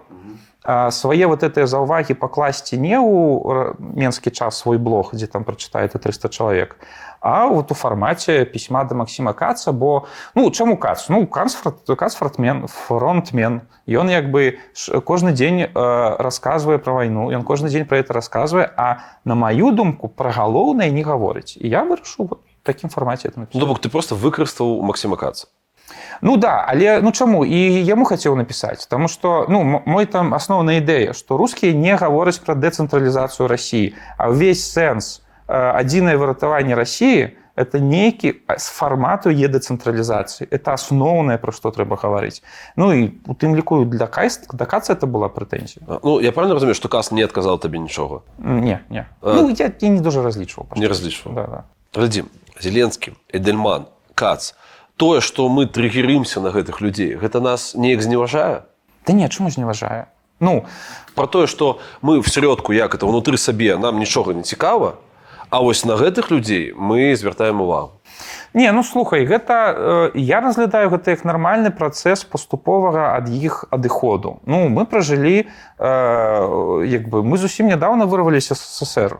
Да? Мы не маючы сваёй культурнай прасторы наступныя 30 год пражылі ў іхняй культурнай прасторы. Вось і ты ну лагічна, што мы на іх рэагуем украінцы на іх рэагуюць. Ну слухай, ну кат жа ж правильно кажа, калі ён вот раз на месяц ён вывешвае там сваю статыстыку і паказвае, што яго ўсё яшчэ глядзіць там бясконцая колькасць украінцаў хаця падавалася просто э, мы разумеем гэты кантэкст расійскі і таму нам у ім лёгка быць. Вось. Э, і таму мы там працягваем быць. І адзінае выйсце з гэтага э, ну няма іншага выйсця апроч як паступова адбудоўваць сваё. Мы сваё адбудоўваем ну, просто это доўгі працэс. Вось і ўсё.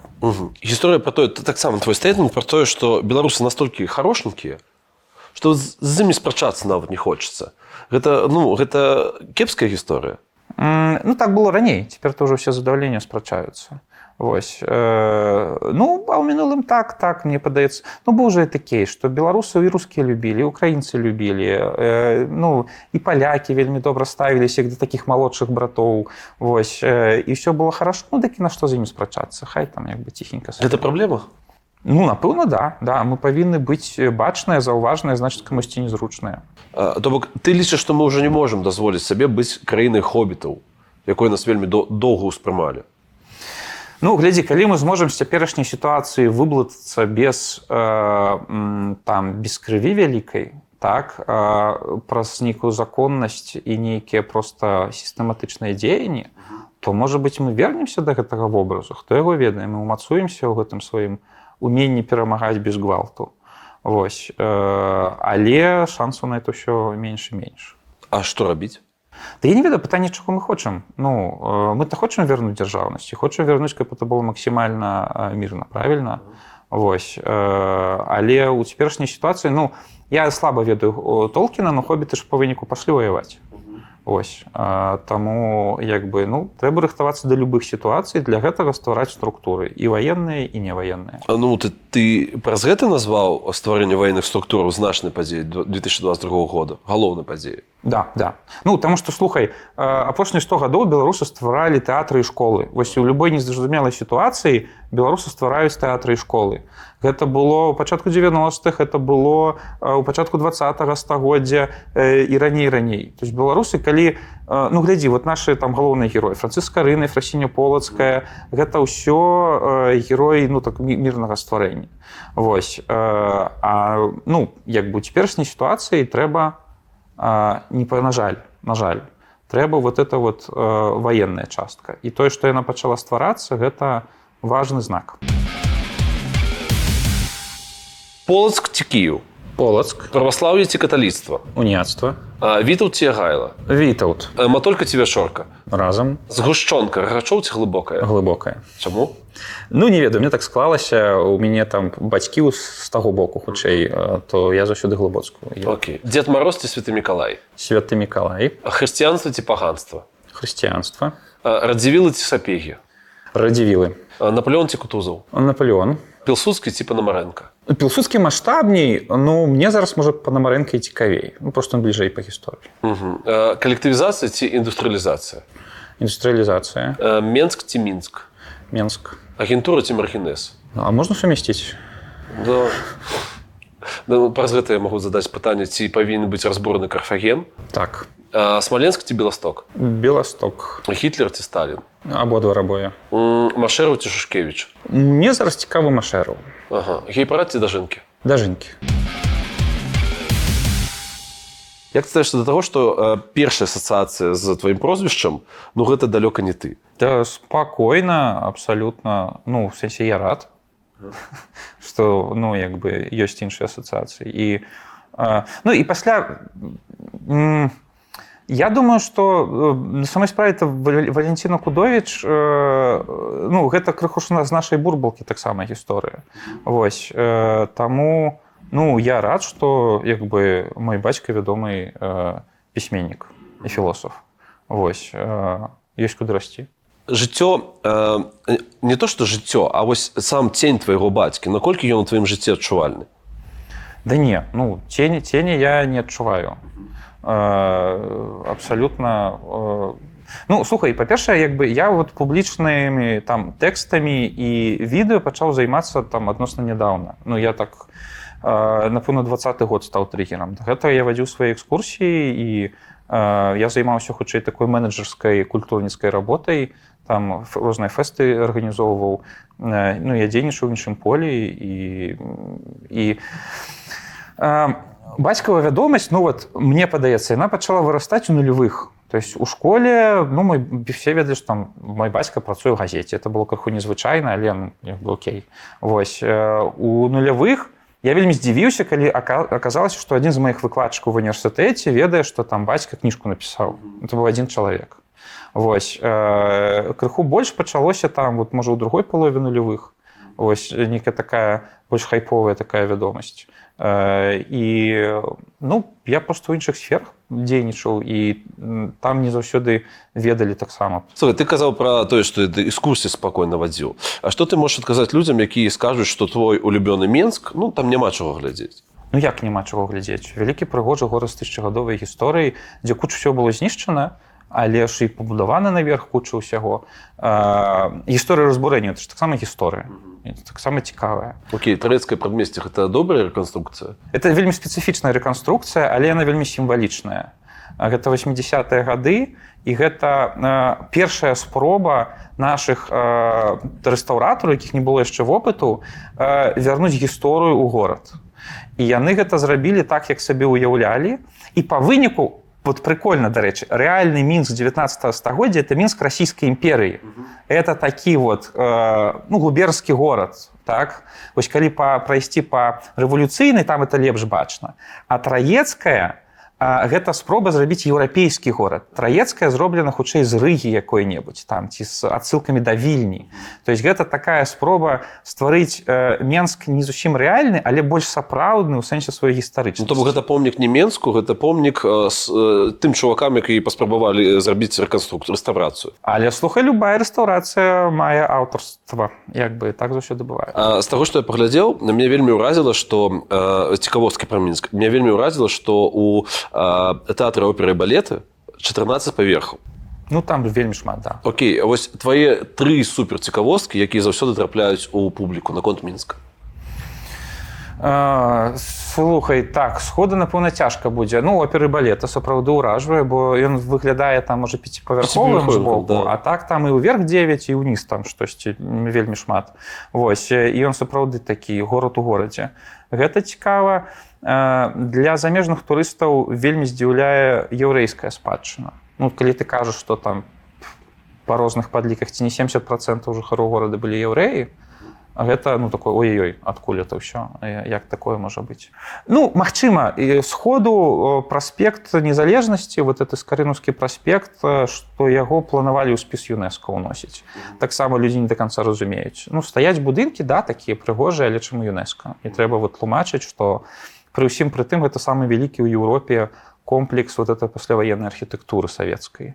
Вось і мы можемм е не любіць але яна і такая ёсць і мінск это супер класны прыклад вот этой архітэктуры. Это вампіра сталінскага. да да То бок ты хочаш сказаць, што ў Маскве такога няма? Масква гэта радзіма гэтага сталінскага ампіра но там будаваліся так як Масква не разбуралася ў ваенны час там будаваліся хутчэй асобнымі кропкамі гэтыя будынкі А Там сам вот- ансамбль менавіта гэта ансамбль калі ўзялі на чыстым лісце разбомбленага мінска ад незалежнасці і да перамогі і з выхадамі вот это ўлева ўправа на будынак там міністэрства обороны ў адзін бок і, ту, і туды і паркам здаравеным уздоўж ўсёй свіслачы. Вот это ўсё с таким по аб'ёму вялікім это мінск Окей, што яшчэ? чебурашка. Всіх ве- весяліць чебурашка. Ён же родам з мінска Сур'ёзна?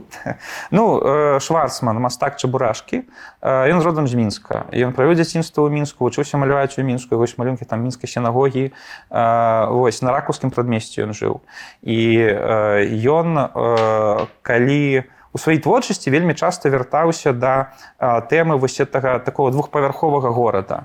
Вось напрыклад я- ягоны асабісты праект это такія як яны называюцца па-руску э, малю мульцік пра мамашу і 12 малпачак. Мама малпа і 12 яе Калі дзетак, там которые яны яны там всё вот так, так, так. Вось там такі двухпавярховы горад вот такі губернскі. І чебурашка жыве ў такім горадзе. І шварцман перад ну за некалькі гадоў да смерці ён э, распавядаў про тое што прыехала нейка з камсомольскай праўды падаецца журналістка пачала распытваць пра дзяцінства і ён сказаў што ягоны чебурашка ён маляваў чебурашку вот з алюзіямі на мінск Чебурашка наш. наш. А, Патлумач мне, ласка, чым ты зараз займаешся ў радзе культуры? А, Я вяду адзін праект э, беларускія магістраты это тэма з якой я прыйшоў Вось і тэма якую я вот паступова паступова развіваю Беларуская рада культуры гэта дзеля чаго?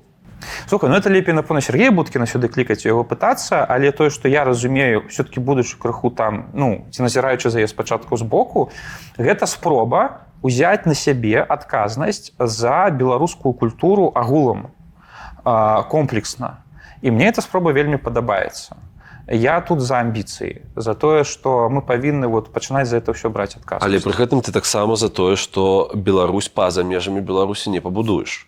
мне не вельмі падабаецца эта размова унутры беларусі па-за межамі беларусі ну з аднаго боку яна зразумелая з другого боку ну паслухай мы ўсё адно жывем у інтэрнэце зараз вельмі шмат.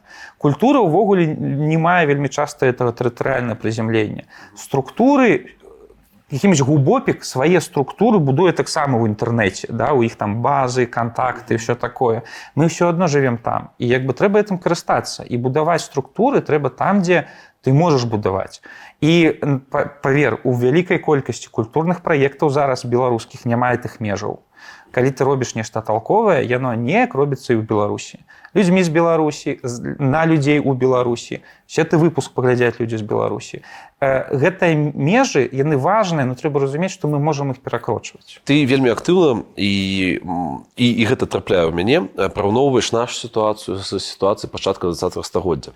Як спецыяліст патлумачка, калі ласка, чаму? Не ну па-першае там не, не асабліва з чым больш ёсць параўноўваць як бы э, наш нацыянальны рух пачаўся там у сярэдзіне 19 стагоддзя параўноўваць нашу сітуацыю з якім-небудзь там 17 стагоддзям ну просто там вельмі будзе вялікая разбежка там у нас застаецца только 20 стагоддзя Ну і там мы маем падобны злом. Паламалася расійская імперыя Вось э, э, з'явіўся это люфт для магчымасці нешта рабіць і там момант яшчэ такі глядзі а, расійскі цар даў пэўную свабоду э, ідэалагічную людзям у 1905 годзе ну, пасля вот, там рэвалюцыі маніфест свой выдаў там свабода веравызнання свабода друкаваць газеты і беларускі нацыянальны рух выйшаў з такога міні-падполля у вот 1905 годзе і гэта было там некалькі десяткаў чалавек які пачалі партыі адразу стваяць і газеты. І мы к 18 году ну всего нічаго ж часу змаглі ну вот наши вот этой папярэднікі змаглі стварыць пэўныя структуры якія заявілі аб незалежнасці беларусі да? Газетаў панавыдавалі як бы некі партыі стварылі 5 10 і змаглі вот у гэты момант X калі была магчымасць ускочыць у этот цягнічок не маючы нічога. Ну вот 15 год нацыянальнаму руху там три з палавінай газеты і і одна партыя. Змаглі э, ну, там не адна крыху больш э, ускочыць і сябе абазначыць. Але больш нічога не змаглі. І э, мне падаецца у нас нешта такое ж. Мы маем вельмі малы прамежак часу на раскачку ну вот там з 91 -го года і то тут под прыгнётам лукашэнкі так? І зараз зноўку ты перыяд злому хутчэй за ўсё пачаўся як развал расійскай імперыі і у нас зноўку ёсць ты шанс ускочыць цягнічок і з гэтым нашымі не, невялікімі сіламі адгрызці сабе яшчэ больш там сваёй нейкі незалежнасці самастойнасці можа нейкіх ресурсаў. Ну і вот у гэтым падабенства. Падабенства што у нас было мала часу мы шмат працавалі зараз злом і паглядзім ці хопіць наших ресурсаў каб сабе нешта учапіць. Я правильно разумею што тады не атрымалася? Ну, як сказаць глядзі з аднаго боку была магчымасць як кажуць гісторыкі была магчымасць ну, спецыялісты узяць больш крыху. Але з другого боку пры тых ресурсах якія былі пры малым часе які у нас быў на раскачку ну слухай абвесілі бнр по выніку абвяшчэння бнр все-таки было ўтворана бСр это звязаныя мы атрымалі дзяржаўнасць а незалежнасці не было але факт дзяржаўнасці мы атрымалі Беларусь пачала развівацца па не, па не вельмі добрым савецкім але ўсё-таки нейкім трекеры. Таму ну нешта ўзялі мусіць атрымацца і цяпер. Галоўнае заставацца ў партамі і зноўку стаць э, нечаканымі. Тлумач усё па-перша чаму мусіць атрымацца Ну мы працуем мы робім мы стараемся а як по-іншаму сябе як бы настраивать? Ну мусіць атрымацца. І что ты укладаеш у гэтые вось паняцце быць нечаканымі караткевич ну, па-перша это ссылка караткевічу по-другое мы ў двадцатым годзе злавілі вось гэты э, настрой быць нечаканымі э, рэагаваць э, на на ствараць павестку калі на нас рэагавалі калі мы рабілі нешта і там улады павінны былі бегаць мітусіцца прыдумляць што з намі рабіць. Мы згубілі зараз вот эту вось навязванне сваёй павесткі мы цяпер рэагуем. І ну вельмі важна вярнуць сабе павестку а это можна рабіць только нейкімі вельмі нечаканымі крокамі. Я пакуль рыхтаваўся Я зразумеў, што ты чалавек вельмі вялікай энергіі. То бок у тваім таксама блогу вельмі шмат ёсць прапановаў. Я прапаную рабіць то, то і то. Адкуль гэта энергія? Не ну, пачакай энергія мне звычайная як бы я грамадскі актывіст і спрабую быць акуратным дарэчы у сваіх дзеяннях бо шмат на сябе не пацянеш а прапановы апошнім часам Ну у мяне ёсць думкі вось як штось штосьці перфарматаваць. І я несу ідэю таго што мне падаецца што мы вот раней думалі нейкімі маленькімі справамі а зараз трэба думаць вялікімі справамі. Просто час такі і магчымасць у нас ёсць. І не ўсе так думаюць. І я просто за поўны момант пачаў фейсбук выкідваць ідэі вот як можна по-новаму як мне падаецца. Я не бяруся за ўсе гэтыя справы. Я просто выкідваю іх у свет і верачы што некаторыя іх могуць пачаць проста жыць сваім жыццём тогда пытанне пра веру. Адкуль аптымізм да няма аптымізм трэба проста рабіць усё ну прычым тут прычым тут аптымізм агулам аптымізм адкуль Но мне падаецца, што ты вельмі пазітыўна ставішся да ўсяго, што адбываецца. Ну то бок бульбасрач гэта не нейкая там з'ява не, не, не, не маркер незадавальнення, напрыклад. Ты говоришь, што гэта гістарычная традыцыя, што так заўсёды было. Ну заўсёды людзі стараліся актыўныя, што нацыя фарміруецца, ты лічыш, што все нармалёва, што цікаўнасць да гісторыі насамрэч не маленькая па там лічбах у Ютубе, а калі параўноўваць з 20летняй даўніной, то гэта каласальна двухгадовай даўніной двухгадовай даўніной то гэта нейкі прагрэс Чаму так? Ну так лепей лепей жа глядзець э, у перспектыве Ну просто мы все мы все кажам што у нас навокал паразы суцэльныя там нам нешта не далі тут нам нешта не далі А мне падаецца ну мы за апошнія 120 год шмат чаго ўзялі Ну мы нацыя якая паціху распушча мы народ які паціху распушчаўся ў рэчы паспалітыя за вот этих пастаянных зменаў. Пасля згубілі саму дзяржаўнасць і мы павінны былі ўвогуле знікнуць. А мы тут выкараскиваемся паступова з усімі этими нашими комплексамі з усімі там нежаданнем змагацца з усімі нашими кампраміснасцямі. Мы паступова вылазім вылазім вылазім вылазім. Самых неспрыяльных умовах мы адбываем сабе дзяржаўнасць. Это камуністы ў двадцатых годах беларускія камуністы якія выгрызлі сабе ўсходнюю Беларусь.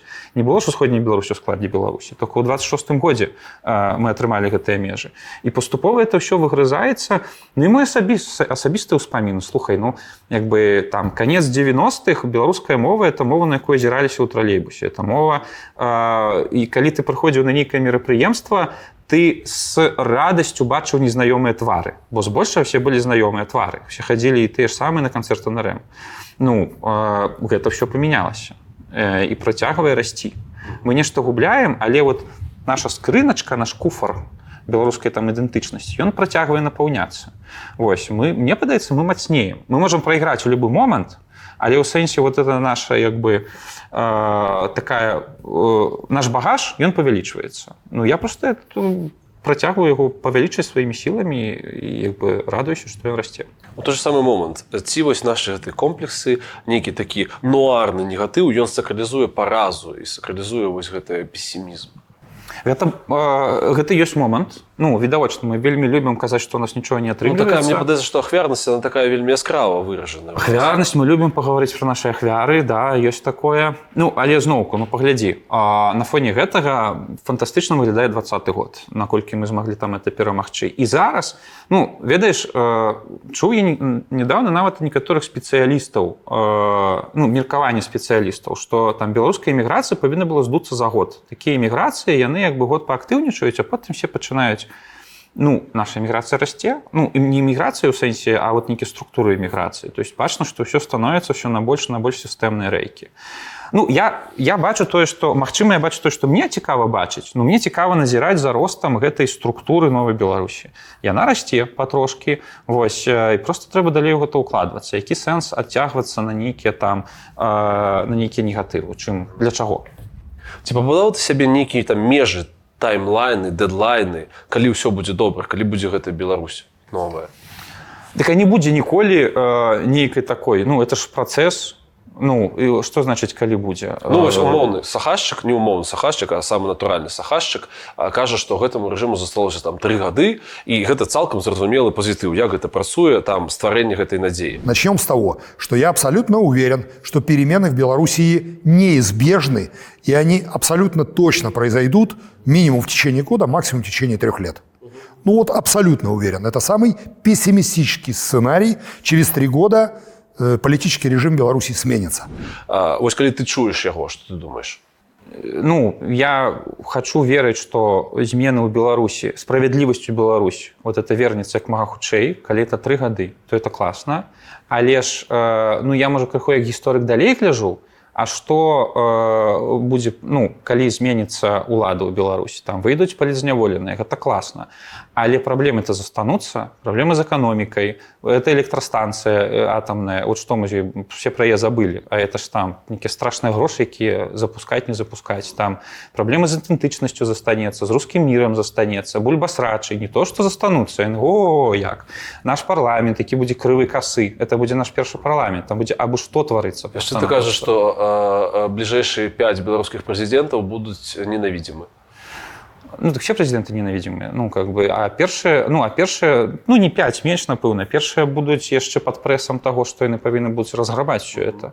Вось. Таму ну там будзе куча праблей таму я не ну у мяне няма этой адзнакі што аднойчы все стане добра і можна будзе адпачыць. Ну моя пенсія я спадзяюся будзе што я змагу просто сысці на пенсію пэўны момант да вот. Што будзе не так дрэнна у момант маёй пенсіі што я змагу на яе сысці якой ты бачыш дарэч сваю пенсію мне тебе все аднолькава адказваюць ну бераг возера у беларусі домик хатка унукі праўнукі Мне просто цікава што за возера стане гэтым пенсіянерскай гэтай мекай хай будзе свіціць добра жыццё маліна чорная парэчка чаму ну яна кіслая але калі рассмакуеш то смачная.